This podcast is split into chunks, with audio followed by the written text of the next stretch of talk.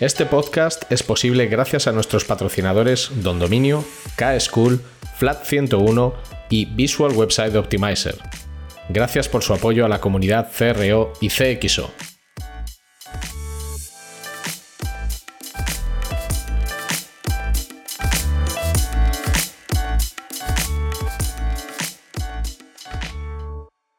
Mi nombre es Ricardo Tallar y estás escuchando CRO Café en español, el podcast de referencia en CRO y CXO, donde hablamos con profesionales digitales de todos los rincones del planeta sobre nuestro trabajo, con el objetivo de compartir, entretener y aprender.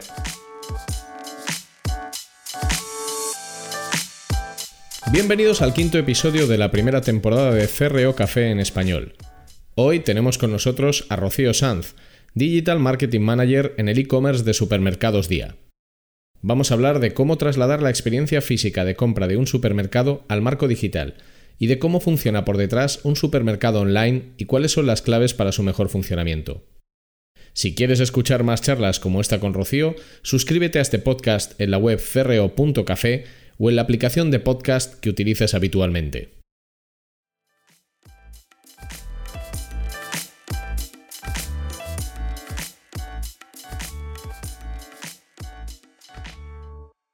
Hola Rocío, bienvenida a CRO Café en Español.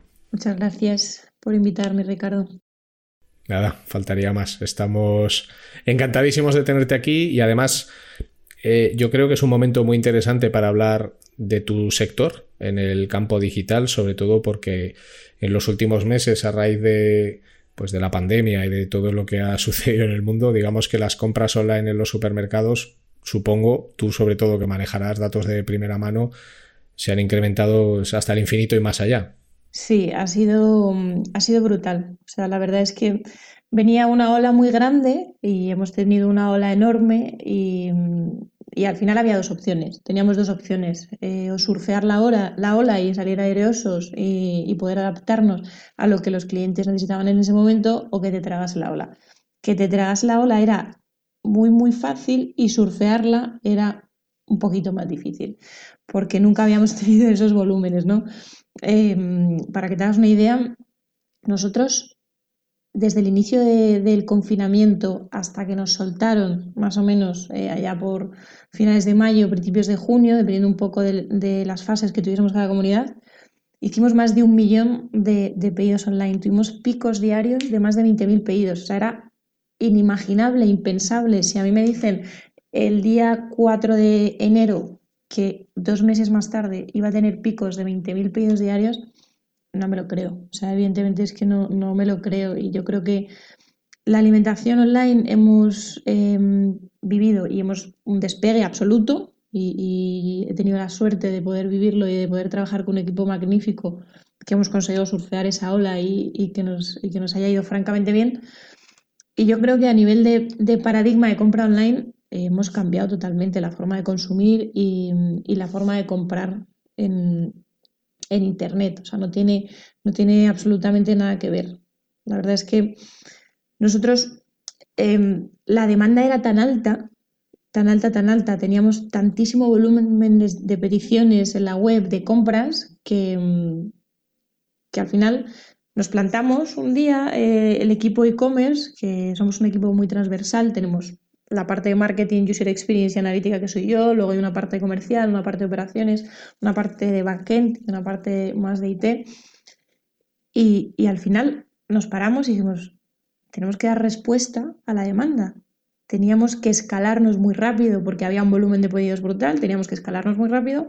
Nos escalamos muy rápido, pero seguían, la gente seguía demandando que le llevásemos la compra a casa, ¿no?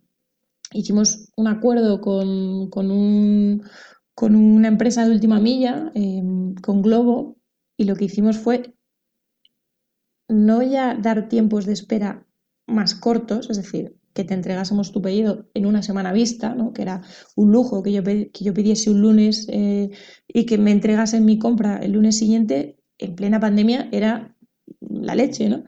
sino que aliándonos con Globo y haciendo esta estrategia eh, conjunta, lo que hicimos es que te entregamos tu pedido en una hora que era brutal. O sea, yo pido ahora y eres capaz de servirme en una hora cuando estaba toda la compra online de alimentación colapsada, ¿no?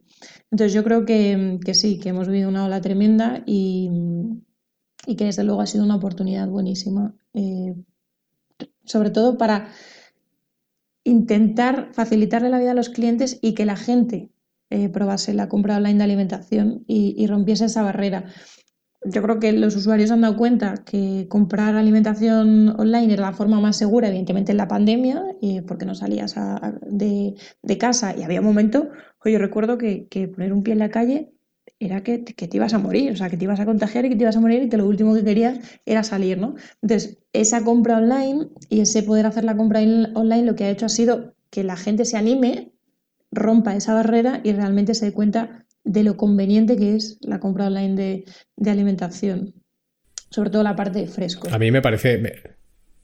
Hmm, a, mí me parece un tema apasionante, ¿no? Porque es verdad que yo creo que ha supuesto un, cambio real de paradigma, un cambio de modelo de cómo, para personas seguramente como tú y como yo, seguramente no, pero para la inmensa mayoría de la gente sí. Pero bueno, por, empezar por el principio, porque además esto es súper interesante, podríamos estar horas hablando de ello, a mí me gustaría que, que, que, nos contaras, a, los oyentes y a mí, que nos contaras, o a las personas que nos estén viendo, eh, quién eres, de dónde sales, cuál es tu background, o sea, cómo llegas hasta el puesto en el que estás hoy en día, de, dónde vienes y cómo has llegado a, a dónde estás. Pues yo, eh, yo estudié comunicación audiovisual y realmente vengo de la tele vengo de, Antena 3, empecé ahí haciendo eh, informativos, eh, siempre me ha gustado mucho el mundo digital, de hecho soy una apasionada de la gastronomía y, empecé mis pinitos eh, teniendo un blog de gastronomía y mm, abriendo mis redes y eso.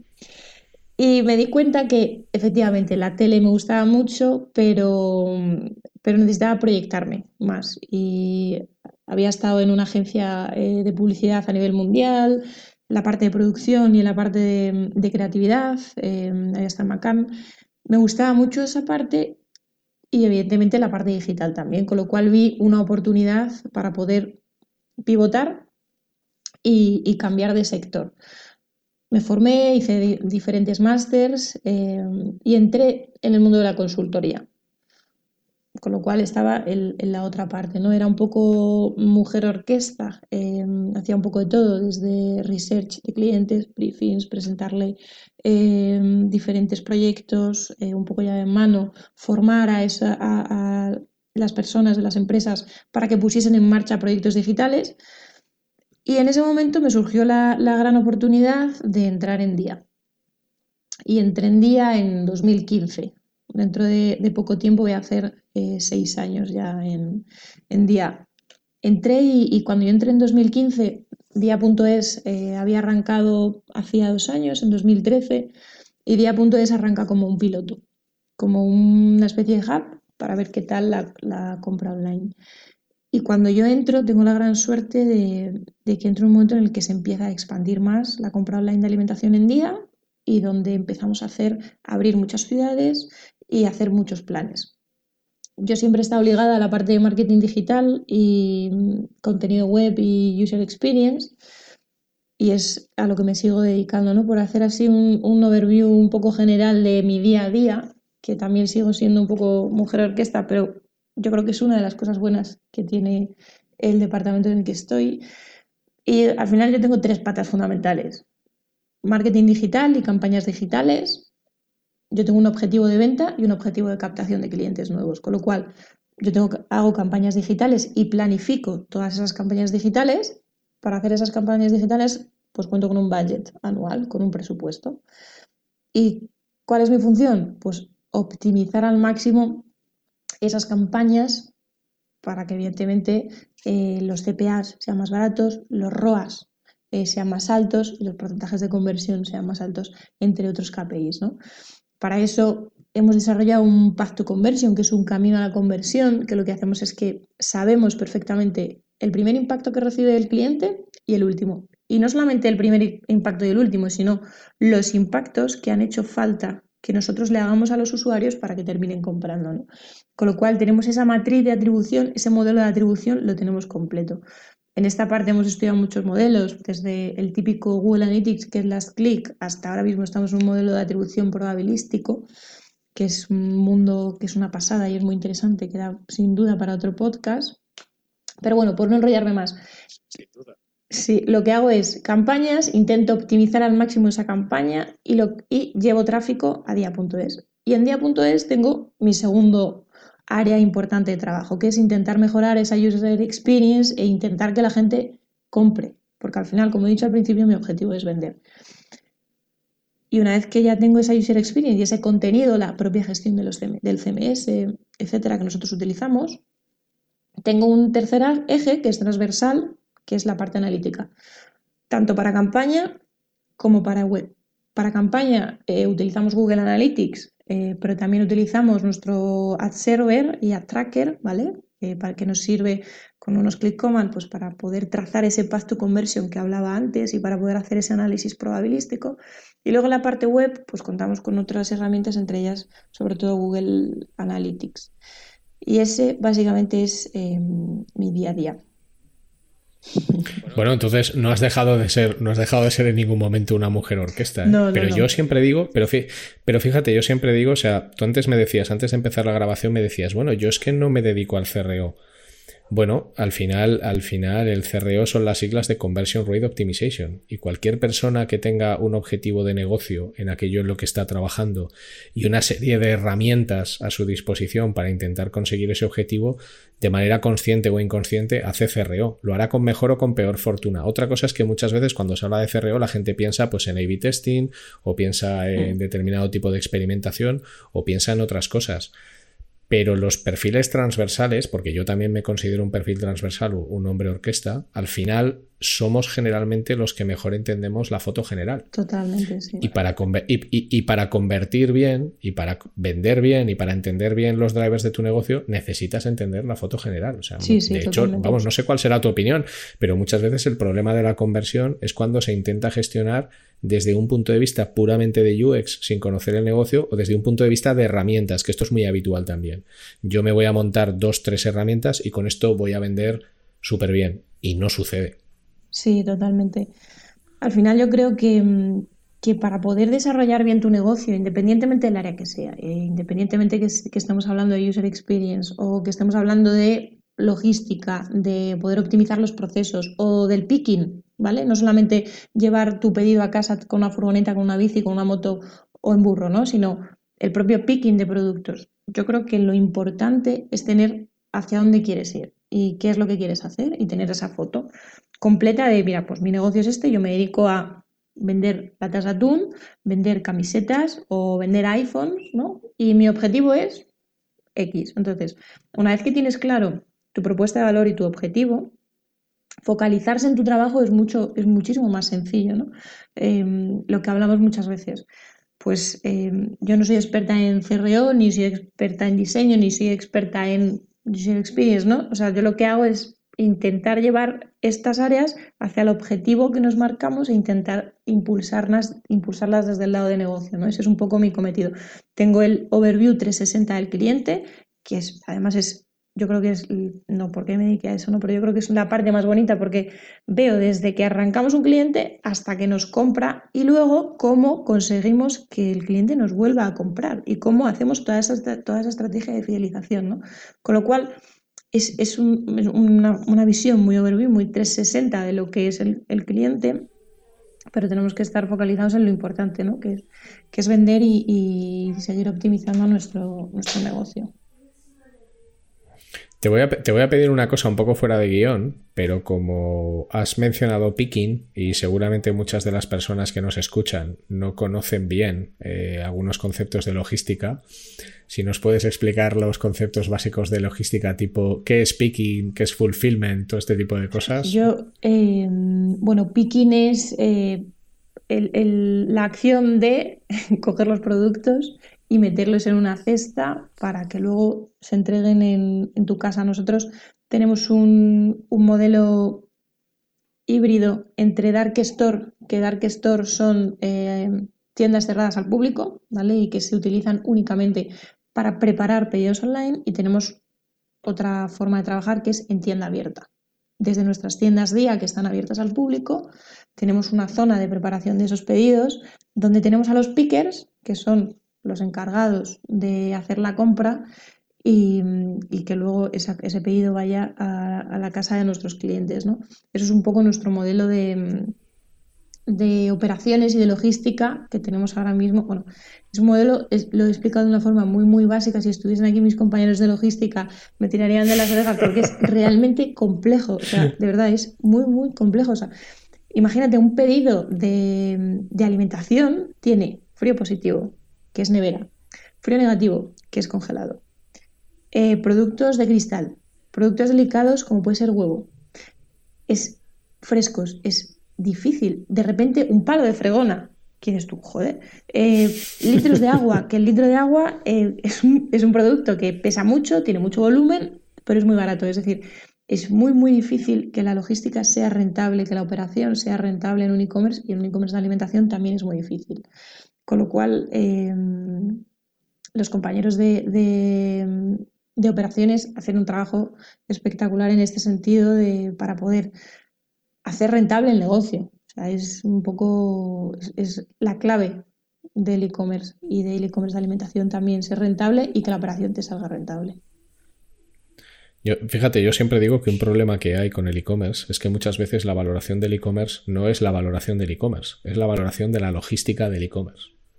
O sea, todos, todos hemos leído montonadas de veces reviews en Amazon que te ponen una estrella o te ponen dos o no te ponen ninguna y te dicen el libro me llegó roto, pero es que la review no es de la logística del libro, la review debería ser del libro, y te ponen y, te, ponen una estrella. Y es a veces es un poco no digo triste, pero a veces es un poco sobre todo para los que trabajamos en esto porque dices, "Jo, no me estás dando una valoración de mi servicio, me estás valorando solo un trozo del servicio y, esa, y ese trozo que es crítico está condicionando tu experiencia de compra digital en la totalidad de sus aspectos, simplemente por el cómo se te entregan los productos.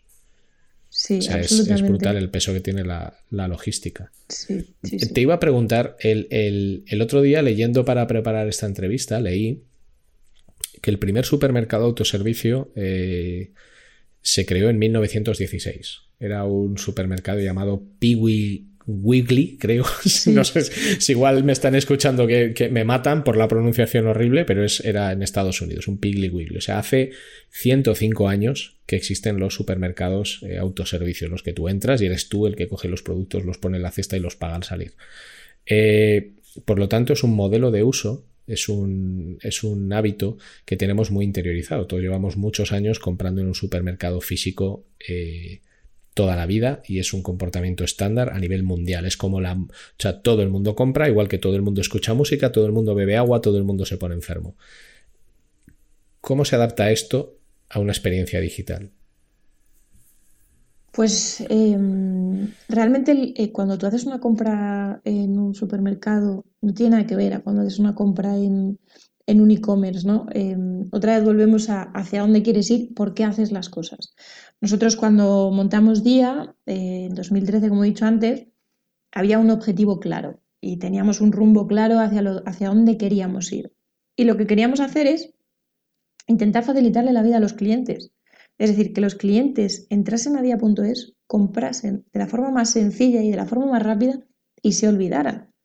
Que no hubiese ningún tipo de fricción, ni entrando a la web y haciendo el pedido como hemos hablado antes en la parte de la entrega y de la logística, ¿no? Con lo cual, teniendo eso en mente, construimos un e-commerce lo más fácil y lo más sencillo posible para que los clientes compraran y, se fuesen. ¿no? Al final, nosotros no tenemos que olvidar que somos un e-commerce de alimentación y que es así, nos dedicamos a vender platas de atún, tomates, manzanas, eh, limpiasuelos no somos un e-commerce experiencial.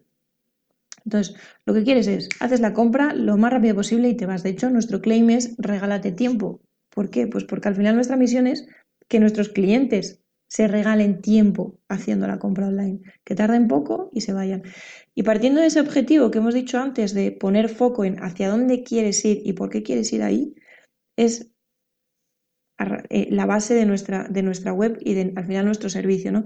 Y yo creo que eso también se pone en relación en nuestras tiendas físicas. Nosotros queremos intentar facilitarle la vida a los clientes, estar cada día más cerca de nuestros clientes y la experiencia en compra física tiene que ser tiene que, tener el mismo objetivo que en compra, que en compra online. Facilitarte la vida, que hagas la compra, que encuentres lo que quieras, donde lo quieras, que esté a mano, que esté bien ordenado y que dediques tu tiempo a, hacer lo que, lo que quieras.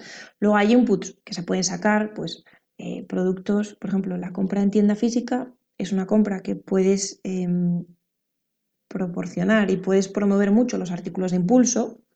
Sin embargo, la compra en un e-commerce de alimentación es muchísimo más racional. Tú tienes tu lista, tienes en la cabeza los productos que necesitas añadir a la compra y no es tanto de impulso, con lo cual pues sí que hay diferencias, evidentemente muchas entre, entre, ambas, entre, entre ambas formas de comprar.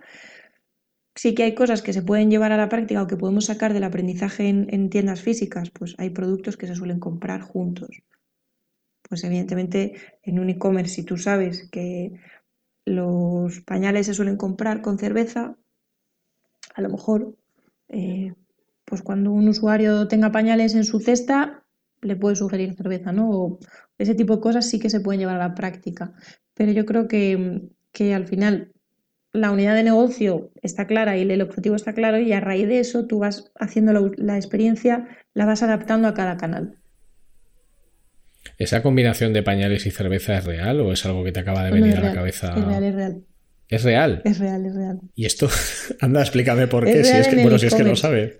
Es real el e-commerce. Pues al final, eh, generalmente, eh, los padres y las madres. Sí, claro, estaba, buscando la relación causa-efecto, ¿no? En, comprar pañales y cerveza. Generalmente se suelen comprar, se suelen comprar juntos.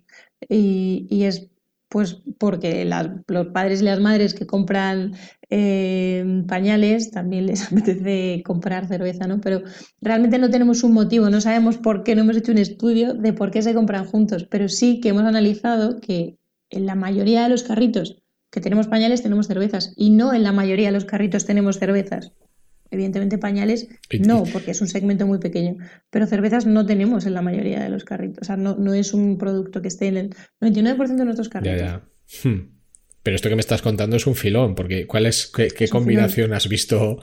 Sí, porque estas combinaciones así imposibles o que nunca dirías que sean, ¿qué combinación has visto, por ejemplo, tú que te haya llamado la atención? decir, no puedo creerme que, que se compren junto mucho estas dos cosas. Esas dos, pañales y cerveza, sin duda que para mí es la top.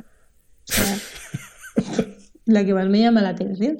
Igual es porque no soy madre y entonces no, asocio pañal y cerveza, ¿no? Em, asocio pizza y cerveza, eh, asocio pañal y potito o pañal y toallitas, eh, bueno, productos que son complementarios, ¿no? Y que son muchísimo más obvios, pero este no, lo asociaba y, y, cuando sacamos los estudios que solemos sacar a menudo eh, para ver cómo se comportan nuestros clientes, sí que suele salir ese comportamiento.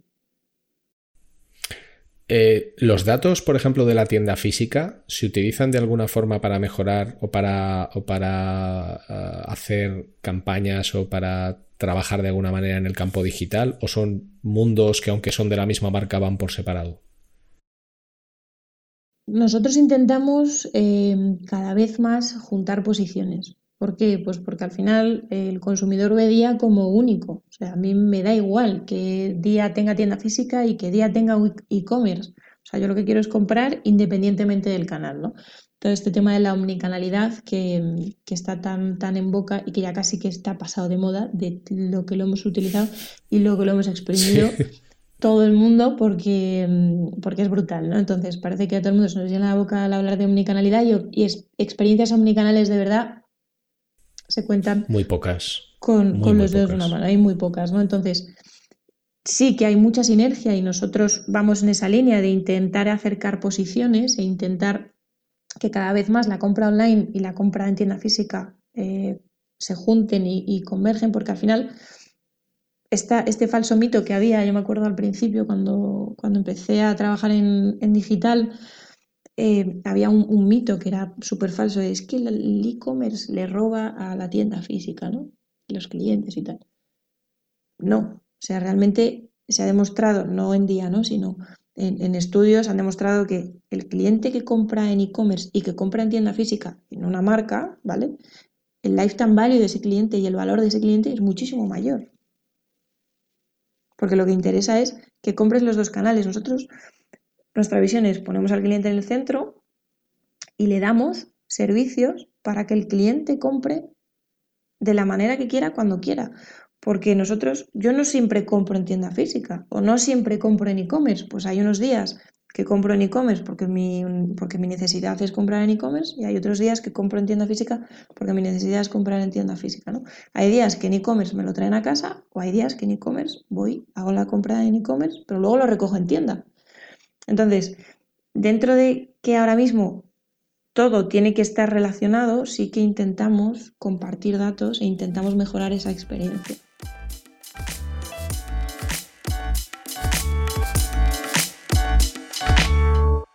Will this work?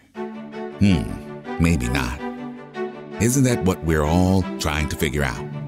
With VWO, create and A B test different variations of your website to continuously discover the best performing versions that improve conversions.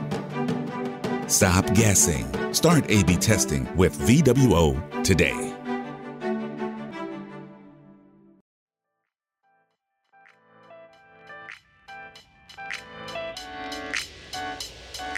Pero fíjate, yo creo que esto sucede porque en muchas organizaciones en realidad la estructura es de silos.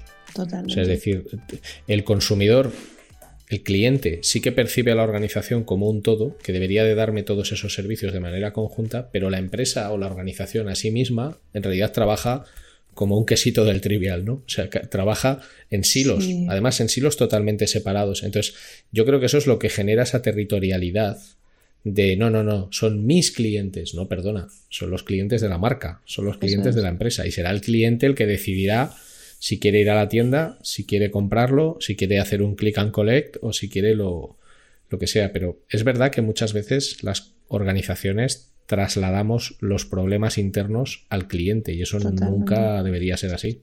Sí, de hecho, generalmente Eso es así. nunca. Generalmente es Sí, así. no, eh, este año. que- eh, dime, dime. Por terminar, na- yo creo que, que, la forma de trabajar es una forma transversal. O sea, debemos de ser transversales y trabajar con una PNL única, con una cuenta de explotación única. Porque si yo tengo un objetivo de negocio que está solamente enfocado en en e-commerce, pues claro, pues yo voy a tirar a e-commerce y mi compañero tiene un objetivo de negocio que solamente está enfocado en tienda física, él va a tirar a, tienda física, ¿no? Entonces va a llegar un momento en el que no, no es que nos vayamos a juntar, es que nos vamos a separar y vamos a volver a chocar. Entonces, eh, yo creo que las estructuras, muchas de ellas, eh, podrían ser transversales con objetivos comunes. El cliente es único y el cliente es, no es de nadie, el cliente es genérico y, y necesitamos ponerle en el centro y darle la mejor propuesta de valor en cada momento, porque un cliente no es e-commerce o es tienda física, un cliente es todo también. Hmm. Sí, sí, así es. Mm, Te iba a preguntar, te iba a comentar que, bueno, este año Flat 101 ha sacado un estudio muy extenso sobre experiencias digitales de compra en supermercados y hay una lista con los 10 principales pain points en los supermercados que se han analizado. Día es uno de ellos. Y, y los tres pain points principales, los tres puntos de dolor principales son la falta de contenido nutricional, esto es la percepción de los usuarios en base a unas encuestas que se han realizado sobre una muestra de creo que cerca de 600 personas. Falta de contenido nutricional, menús percibidos como muy complejos y filtros de navegación percibidos como muy poco útiles. Vosotros, primero te pregunto si conocéis o conocíais o no estos pain points y luego es ¿Cómo se mide o cómo medís vosotros la evolución de estos pain points y, y cómo defines las acciones para, para mitigarlos? Pues yo estoy totalmente de acuerdo también con los, con los usuarios. Eh, y sí, son pain points que tenemos totalmente identificados. Pero son muy complejos. Y te voy a explicar por qué. Son complejos porque son muy transversales. Y esto viene al hilo de lo que estábamos hablando antes, ¿no? De, de estructuras o de empresas que son muy en bloque o muy en silos y que a lo mejor la información hay veces que no va de forma transversal, ¿no? La información nutricional es una información que depende de, muchos actores o de muchos players eh, dentro de una, de una empresa, pues desde la parte de, eh, comercial, eh, el propio proveedor que te da esa información eh, nutricional, la parte de calidad. Entonces, además de que hay que tener toda esa información digitalizada, que es otro tema, em, reunir esa información no es sencillo. Entonces, sí que es verdad que es, una información que ahora mismo demanda el, consumidor y tenemos que poner mucho foco en ello y, desde día sí que estamos intentando mejorar esta parte, pero sí que es cierto que es, que es un poco más complicado. ¿no? También hay que tener en cuenta que el catálogo que tenemos en, alimentación, tenemos un catálogo de muchísimas referencias, 7.000, 10.000, 15.000, 20.000 referencias y muy vivo. O sea, realmente están subiendo y bajando productos de forma diaria, con lo cual tener esa información bien estructurada y clara para el cliente sí que en alimentación es compleja. Eh, la información nutricional además es una, es una información relativamente mm, sensible, o sea, no, o sea, tiene que ser totalmente certera. No puedes eh, poner una información, no, tiene que ser muy certera. Entonces sí que es un tema que se dan como muchas combinaciones que lo hace más difícil.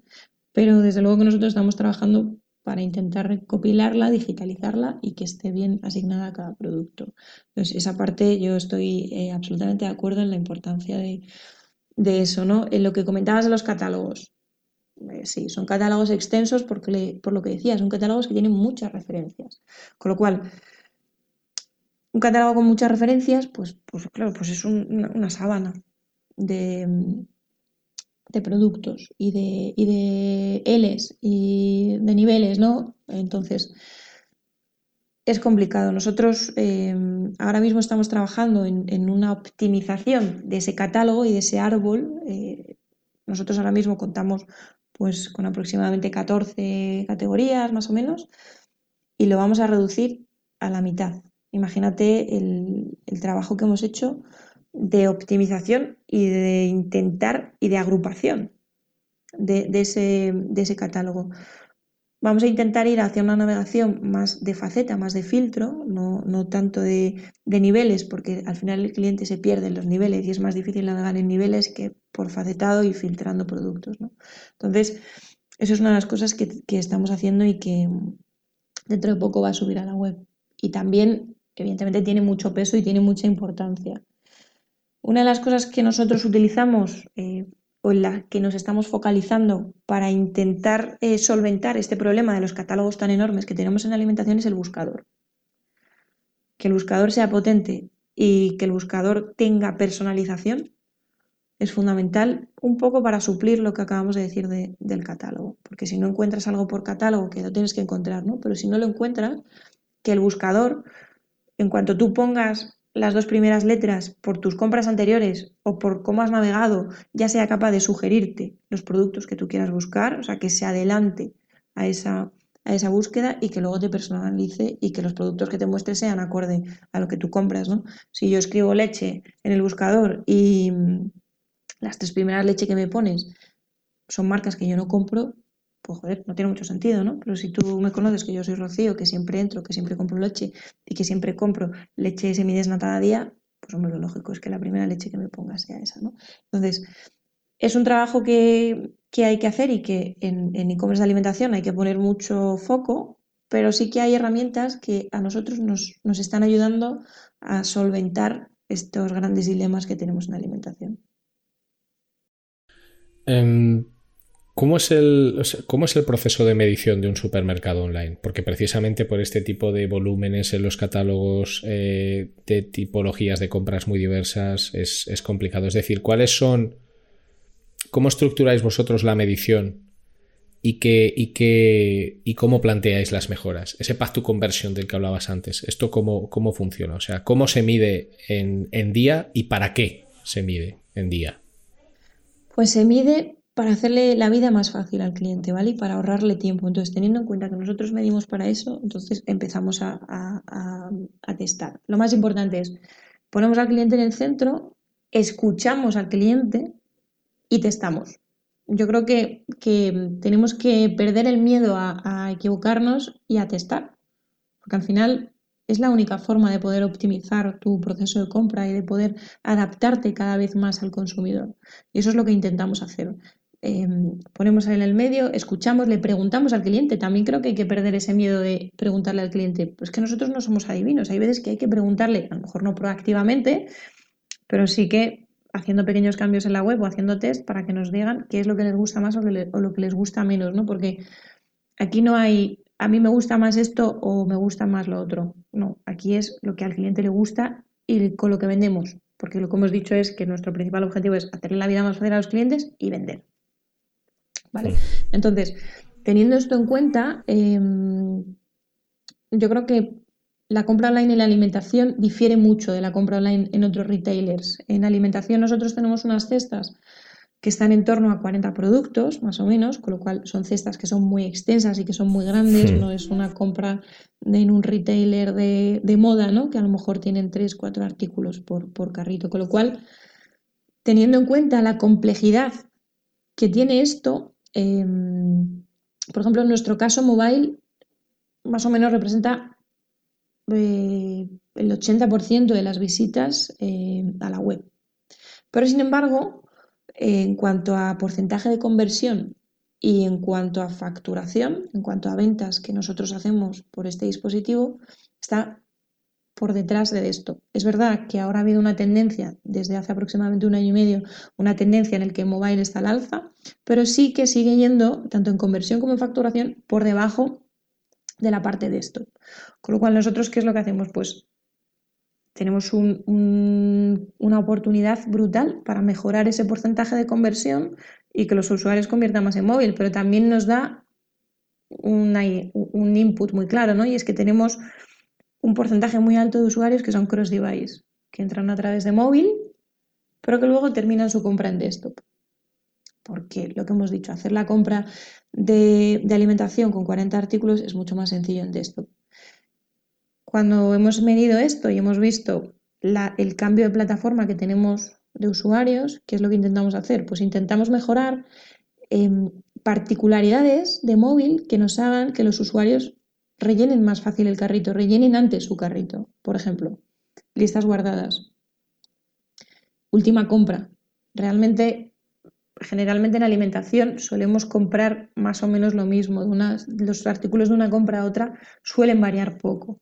Con lo cual, si yo tengo la capacidad de, estoy en móvil, eh, cargo mi última compra en un clic y desde esa misma página puedo editar el carrito, pues quitar los productos que en esta compra no necesito y añadir los que sí necesito, eso me aumenta muchísimo el, ratio de conversión, ¿no? Entonces, son a través de la medición de este tipo de, mm, mm, de, aplicaciones que tenemos dentro de, de Dia.es, nos hemos dado cuenta que conseguimos mejorar nuestros ratios de conversión. Y aquí también entra en, en, juego el árbol de categorías. Eh, pues eso, nos hemos dado cuenta que, navegar a través de un árbol de categorías en móvil es francamente difícil. Es, duro, es duro. Es durísimo, es que la pantalla es muy pequeña y la experiencia es complicada, con lo cual ahí volvemos otra vez a la importancia del buscador y a la importancia de nosotros conocemos a nuestros clientes, si es que nos han comprado anteriormente, evidentemente, pero conocemos a nuestros clientes que nos han comprado en tienda física y que nos han comprado en e-commerce, con lo cual somos capaces de intentar personalizar al máximo esa experiencia de compra para que tenga la menos fricción posible, darle lo que quiere, que le haga rápido, que pague y, de nuevo que, se vaya. ¿no? Entonces, a través de esa medición y de ese testar diferentes cosas, vamos optimizando nuestros, nuestras diferentes eh, web y, la versión mobile y, desktop. Bueno, yo no sabes lo pesado que soy, porque ya no hay otra palabra, lo pesado que soy con la importancia de las experiencias de búsqueda cuando manejas portafolios grandes. Claro, la gente se cree que cuando hablas de portafolios grandes estás hablando de 80.000 productos. O sea, para mí un portafolio de 150 productos ya es un portafolio muy grande. Sí. Y, siempre lo digo, o sea, muchas veces el foco en la conversión cometemos el error de ponerlo en, el, en, el, en lo que ahora llaman el, el BOFU, ¿no? El Baron of the Funnel, y al final en el proceso de checkout. Es verdad que tú en el proceso de checkout puedes tener problemas, pero evidentemente nadie te va a comprar nada si no has sido capaz de encontrarlo. De llegar. Y esa es, y esa es, y esa es la primera experiencia que, muchas veces es frustrante en, para, muchos, para muchos tipos de, de usuarios. Entonces, vamos, no puedo estar más de acuerdo con lo que, con lo que comentas, eh, con lo que comentas tú. Y desde luego, en mi opinión, el éxito de un supermercado online pasa por resolver con el mayor acierto posible ese primer paso. O sea, el que yo encuentre, que me parece, que me parece una idea brutal, ¿eh? lo de lo último que compré, porque lo que comentas es cierto, no vas a hacer grandes variaciones en tu alimentación. Eh, listas guardadas o tu última compra me parecen brutales ideas de heurísticos, de atajos, o sea, de te voy a facilitar la vida y esto es lo que compraste la última vez, pues repítelo, pero también sobre todo que puedas acceder de una manera ágil y rápida a aquello que realmente estás buscando. Eso es, sí, sí, que... Porque esa es la madre, esa es la madre del cordero. Claro, que encuentres lo que estás buscando. O sea, que si tú quieres lata de atún en aceite de girasol, encuentres lata de atún en aceite de girasol de la marca que tú quieras. O sea, es, es fundamental eh, intentar facilitar el llenado del carrito al usuario cuando tiene una, un carrito de 40 líneas. Es, es muy, muy importante. Sí, sí.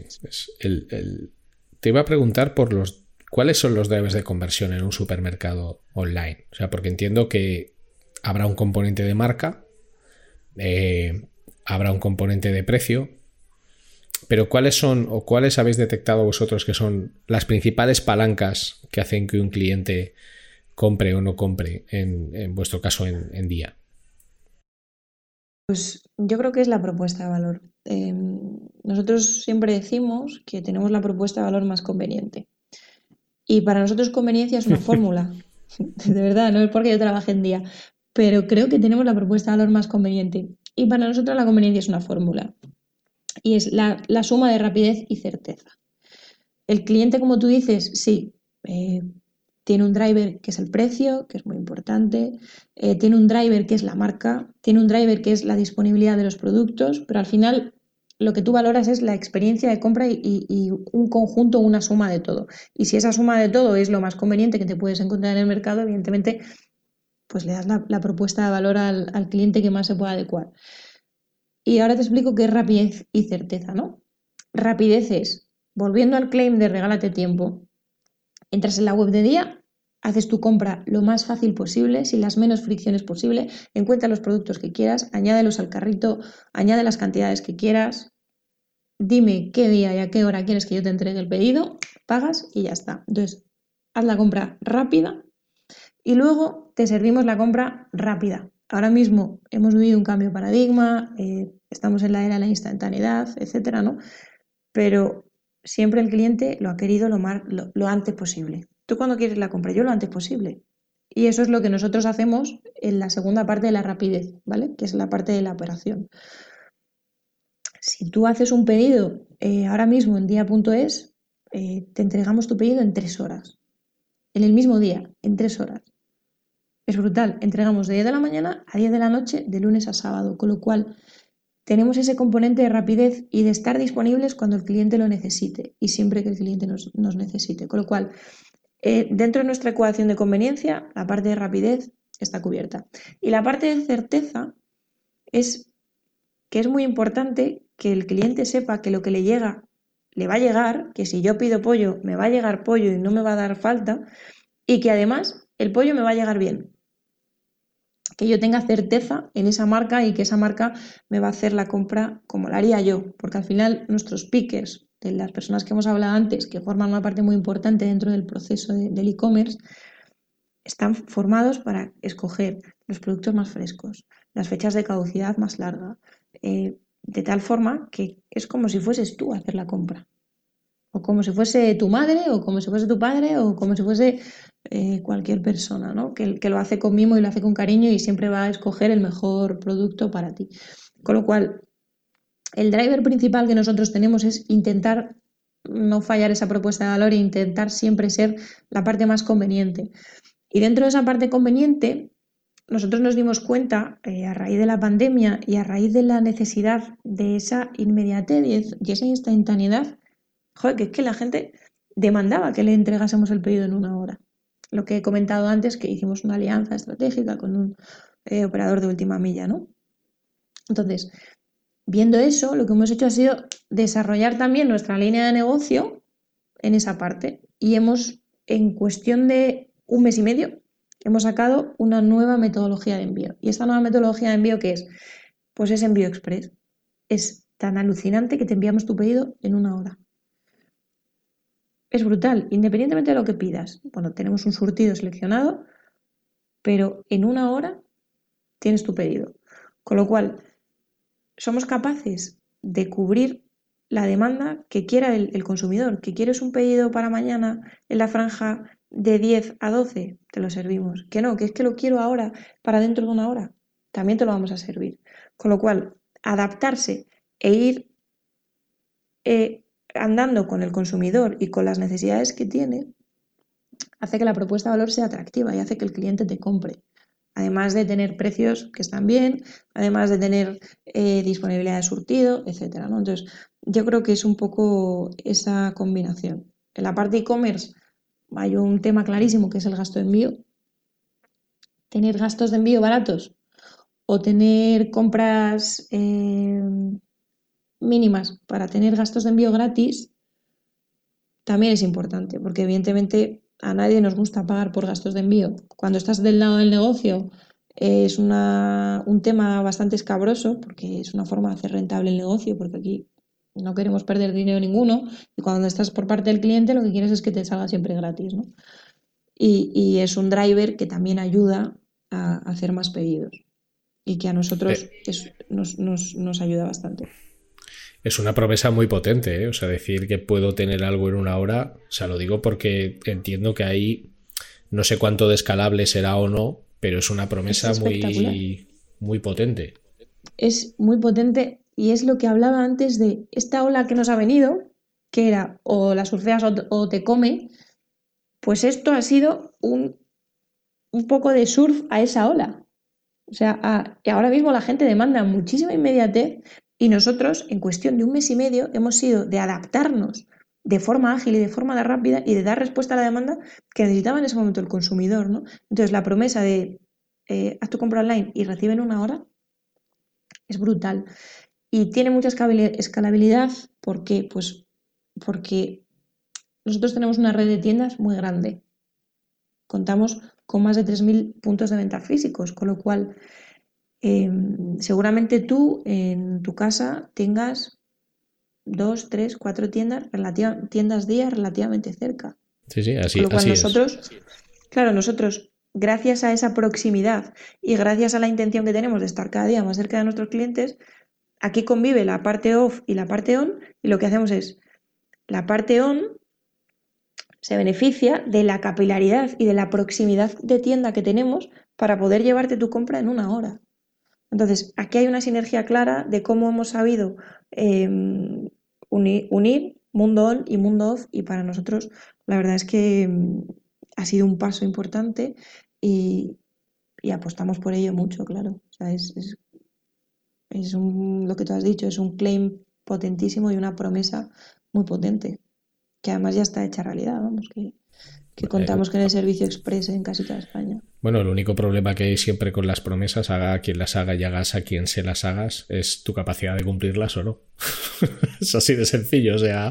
Lanzas la promesa y luego la cumples o no, pero... Claro, una, promesa no deja de ser eh, un contrato no formalizado. O sea, yo te digo que voy a hacer algo y si no lo hago, pues mi reputación ya queda invalidada. Entonces, es, te digo, eh, realmente es una promesa muy, muy poderosa, mucho.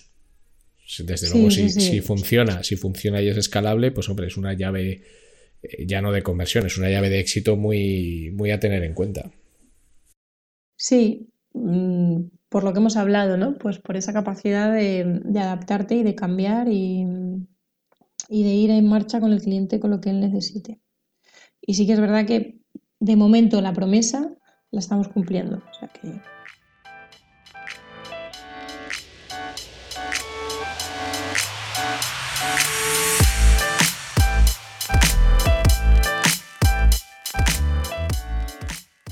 Ahora vas a escuchar un anuncio, pero de verdad que es un anuncio relevante.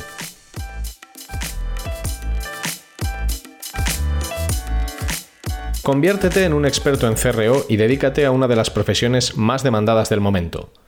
El máster de CRO de K-School, con un claustro de profesores especializados en conversión y negocios digitales, es la formación que estás buscando un máster totalmente práctico, con profesores de alto nivel y en el que aprenderás las herramientas y técnicas necesarias para convertirte en un gran profesional. Estúdialo en modalidad presencial en Madrid o Barcelona o hazlo desde cualquier lugar del mundo en streaming. Más información en kschool.com.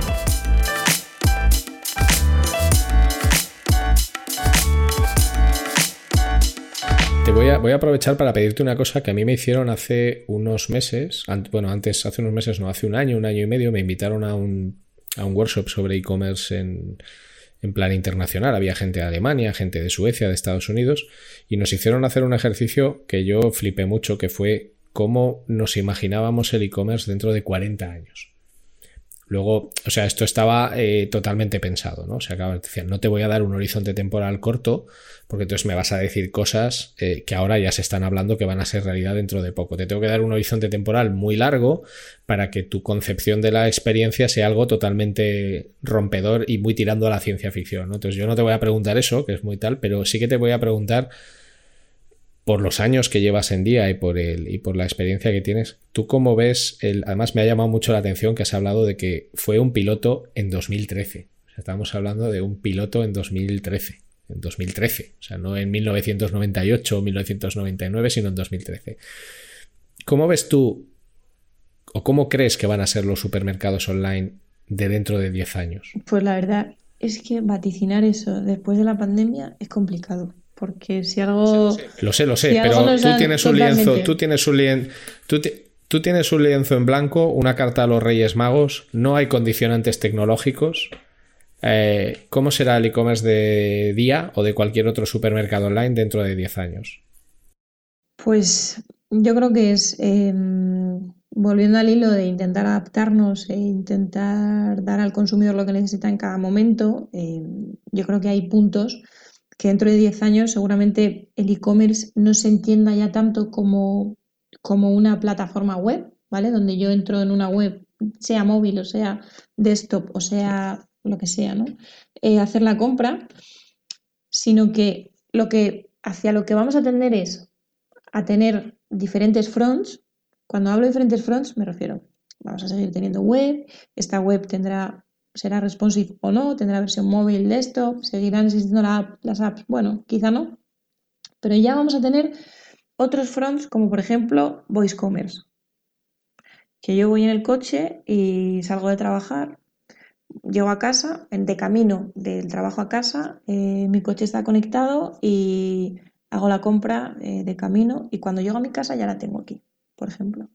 Em, yo creo que vamos a atender a eso, ¿no? A desfrontizar, por así decirlo, aunque está fatal dicho, em, y, separar ese, ese front del back, que tener un back con un surtido de productos, con un PCM, con un motor de ofertas, etcétera, pero que luego se proyecte en diferentes cosas. Voice commerce, eh, realidad virtual, por ejemplo. Yo creo que cuando haya una democratización, por así decirlo, ¿no? de, los widgets que te hacen tener realidad virtual, como por ejemplo las gafas, ¿no? cuando no sea tan caro tener una gafa o cuando eh, esa gafa no sea solamente un aparato que tú utilizas en tu casa para jugar eh, a, a, la videoconsola o para jugar a un juego, creo que también será una forma en la que podremos comprar y será muchísimo más inmersiva, porque harás la compra en tu casa o con unas gafas andando por la calle, o sea, y a lo mejor simplemente con, los ojos tú vas a ir, tú vas a poder seleccionar esos productos, añadirlos y pagar, ¿no?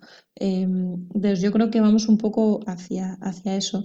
Yo no me imagino una web como lo tenemos ahora, em, tan cerrado, es una web y está, entro a través de PC ordenador, ¿no? Sino que voy a poder hacer la compra online de, diferentes, eh, diferentes formas. Sin duda. Yo, bueno, tengo mi propia visión y también ahí meto muchos temas de ciencia ficción, ¿no? Yo, por ejemplo, dije que ya no harías la compra como tal, que ya prácticamente todas las decisiones que pudieras tomar estarían totalmente automatizadas, lo cual es un poco triste, ¿no? Como diciendo que habrá una inteligencia artificial que vivirá contigo, como puede ser Siri o como puede ser Cortana o como puede ser Alexa, pero que tendrás un poco rollo Her, ¿no? Pero que mm. tendrás tu, tu, tu, IA en casa y tu IA prácticamente lo va a decidir absolutamente todo por ti. Te va a restringir mucho el libre albedrío. Bueno, ya veremos, ¿no? O sea, sí, esto así divagar por divagar. Totalmente, ¿no? Sí, sí, o sea, aquí podemos ponernos Sí, podemos sacar las leyes de la robótica. Que la nevera te haga la compra y entonces eh, ve que te falta leche y entonces le pida a, bueno, a un servicio express como, como nosotros, por ejemplo, para que te traiga la leche o de repente eh, ve que se te están acabando los huevos y entonces como ahora mismo vamos a tener este fast delivery, o sea, este last mile llevado a la máxima expresión, pues no hace falta que yo haga una, un, pedido con 15 líneas, es que a lo mejor puedo hacer un pedido con tres cosas y las tengo aquí en mi casa porque mi nevera me las ha pedido, sabe que yo estoy en casa de 5 a 6 y aquí lo tengo. Bueno, lo de las neveras es un mundo. No sé si ves Modern Family, pero hay un capítulo de Modern Family en el que Mitchell y Cam acaban cantando canciones de Lady Gaga con su nevera porque tiene una inteligencia artificial y les hace recetas y todo eso. ese es muy, ese capítulo, ese capítulo es muy bueno. O sea que igual, igual acabamos, igual acabamos en eso. Yo creo que vamos por, por ir Sí, sí, seguramente sí. Esperemos, bueno, lo de abrazar a la nevera y cantarle canciones de Lady Gaga lo veo, lo veo, lo veo duro, pero bueno, todo, es posible. Me gustaría, por ir terminando, porque podríamos estar hablando horas y horas, pero por ir terminando, me gustaría que, compartieras con, las personas que nos están escuchando eh, algún aprendizaje que para ti haya sido especialmente relevante. O sea, algo que hayas aprendido que digas, mira, yo de verdad os recomiendo que hagáis esto porque a mí me ha ido muy bien o cosas que has aprendido que crees que pueden ser interesantes para cualquier persona que nos escucha. Que puede ser desde una experiencia personal a una profesional o lo que tú quieras. Pues yo creo que, una de las cosas más importantes que, he aprendido y, que yo creo que es bueno es em, no, no, no, tener miedo a, a, vivir en la incertidumbre, ¿vale? Es decir, eh, no sabemos lo que nos va a deparar dentro de 10 años, ni lo que nos va a deparar dentro de 2 años o dentro de 5, porque ya hemos visto que de repente tú tienes tu roadmap de aquí a 2025, eh, viene una pandemia y ese roadmap ya está para la basura porque no vale absolutamente para nada. ¿no? Entonces, vivir en la incertidumbre de no saber qué va a pasar y sentirte cómodo en esa incertidumbre hace que cuando vengan cambios no tengas miedo a cambiar valga la redundancia, y a poder adaptarte a, ese cambio. Entonces yo creo que en el mundo digital es fundamental eh, saber vivir con, esa incertidumbre y poder adaptarte de forma ágil. Es una de las cosas que, he aprendido y, que me llevo de la gestión de esta pandemia. Cómo eres capaz de, sin volverte loco, sin que te colapse eh, las noticias o que sin que te colapse la necesidad que tiene la gente de comprar, pararte, pensar y ir hacia una línea, no tener miedo a, cambiar y a sumarte a la ola. Yo creo que eso es importante. Es una de las cosas que, que me llevo. Sin duda es un, aprendizaje de vida realmente, ¿eh? Para, porque vale para todo. Es un aprendizaje de vida. vale para todo. Totalmente, totalmente, sí. Vale, para todo. Y, y, en último lugar, y en último lugar, me gustaría que nos recomendaras recursos que para ti han sido útiles. Libros, eh, podcast, eh, blogs, lo que tú quieras. O mira, yo leí esto y me cambió la vida y se lo recomiendo a todo el mundo. O este es el podcast que te va a cambiar la vida. O este canal de YouTube, lo que quieras o bien porque lo consumes ahora y te ayuda mucho en tu día a día, o bien porque en su día te ayudó mucho. Pues a mí me ayuda em, escuchar a gente que me inspire, ¿vale? Y te hablo de, no hace falta que me vaya a grandes gurús de la vida, de marketing, ¿no? De, sino, te puedo decir mi padre eh, mismamente, ¿no? O, mi madre, poder escuchar, cada uno me, aporta en, diferentes aspectos, pero poder escuchar em, experiencias que hayan salido bien o mal, para mí son bastante motivadoras. Me gusta mucho hablar con la gente y que me cuente sus cosas. ¿no? Eh, también me ayuda mucho en, mi vida, en mi vida profesional, rodearte de gente que realmente sea inspiradora y sea motivadora. Yo tengo la gran suerte de contar con un jefe, que es nuestro director e-commerce, que es una persona así, ¿no? que siempre decimos que él no te guía con un mapa, sino que te guía con una brújula y es tremendamente motivadora y aspiracional. Y sin decirte qué camino tienes que tomar, sabe que tú te evolucionas, debes evolucionarte hacia ese camino para poder llegar hacia el objetivo que queremos, ¿no? Pero bueno, más allá de yo utilizo mucho a la gente que tengo a mi alrededor para poder inspirarme y para que me cuenten sus vivencias, independientemente de que sean laborales o no, porque yo creo que, que todo se puede aplicar a un ámbito laboral. También para ser buen profesional tienes que ser buena persona, ¿no? Esto que se dice siempre, pero que además yo lo creo porque, porque debe ser así, ¿no?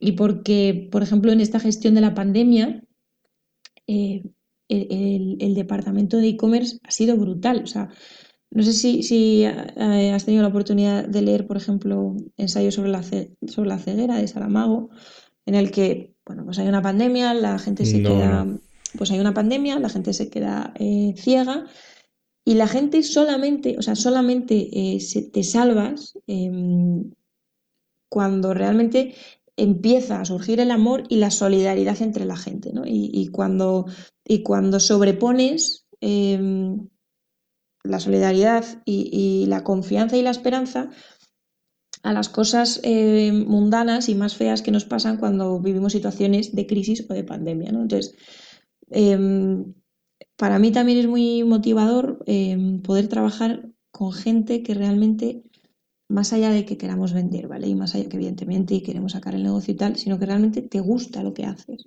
Te gusta lo que haces y en momentos de crisis como una pandemia, miras por la sociedad y miras decir, joder, es que yo quiero llevarle la comida a la gente, es que la gente no puede salir, es que hay gente muy mayor que está en riesgo, es que eh, hay gente que no puede salir a la calle porque tiene algún tipo de, problema, eh, ya no puede caminar, porque hay familias que están realmente fastidiadas, ¿no? Entonces, esa parte a mí también me, motiva, me motiva mucho y es una de las cosas y una de las vivencias que me llevo de esta pandemia y de cómo desde día el equipo eh, lo ha gestionado, que, se ha puesto en relevancia no solamente la calidad profesional que hay, sino también la calidad humana que, que ha sido brutal.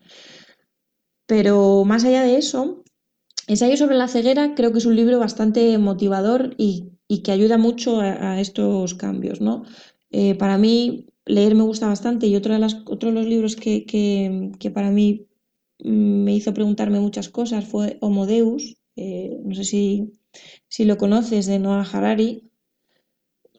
Pues Homo Deus es el, mismo de Sapiens, el mismo escritor que, escribió Sapiens, y precisamente en Homodeus em, la pregunta que se lanza es ¿quién nos depara el futuro? ¿No? Que al final es la gran pregunta que nos hacemos todos y que tú me has hecho hace poco, no el futuro en general, sino qué nos depara el e-commerce en 10 años, ¿no?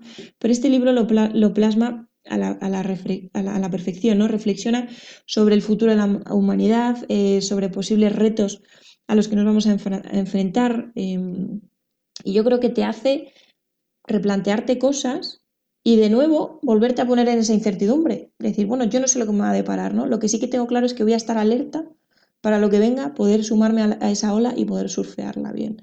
Hay un libro que también me acaba de venir a la mente que es em, Cuestión Vital, La Cuestión Vital de Nick Lane, que va también en esta línea, ¿no? Y, que se plantea preguntas como ¿por qué la vida es como es? Eh, ¿Por qué los seres vivos, em, siendo tan complejos y siendo tan diferentes, ¿no? Porque Pongo ejemplo, un, ser humano es radicalmente diferente a un cocodrilo, ¿vale? O a un insecto, a un mosquito, lo que sea, ¿no? Pero tenemos cosas en común, que nos morimos, que envejecemos, que tal, ¿no? Entonces, te hace preguntarte cosas em, que realmente luego tú utilizas para desarrollar tu negocio, ¿no? Porque solamente puedes mejorar si te estás preguntando cosas. Si vives en un letargo absoluto y esperas que te den las cosas y no te planteas qué va a necesitar mi cliente qué no va a necesitar, pues al final te quedas ahí y no evolucionas. Entonces, para mí, este tipo de libros em, me ayudan mucho a, no parar de preguntarme a no parar de preguntarme si realmente lo estamos haciendo bien, no lo estamos haciendo bien, si no lo estamos haciendo bien, pero bueno, lo sabemos y tenemos un, horizonte hacia dónde queremos ir, con lo cual Ahora no lo hacemos bien, pero bueno, es que poquito a poco lo vamos a, hacer bien, ¿no? A intentar optimizar. Entonces son, son lecturas que a mí me ayudan bastante a, focalizarme y a, centrarme un poco en lo que quiero. Personalmente, que también yo creo que es bueno preguntarse mucho, y profesionalmente, a nivel de desarrollo de negocio. Bueno, pues unas grandes recomendaciones con una carga, con una carga desde luego muy, muy reflexiva y muy, muy filosófica que está muy bien y es muy necesario y seguramente en este momento más. Pues por mi parte, Rocío, agradecerte un montón el tiempo que nos has dedicado, lo muchísimo que nos has contado y has compartido.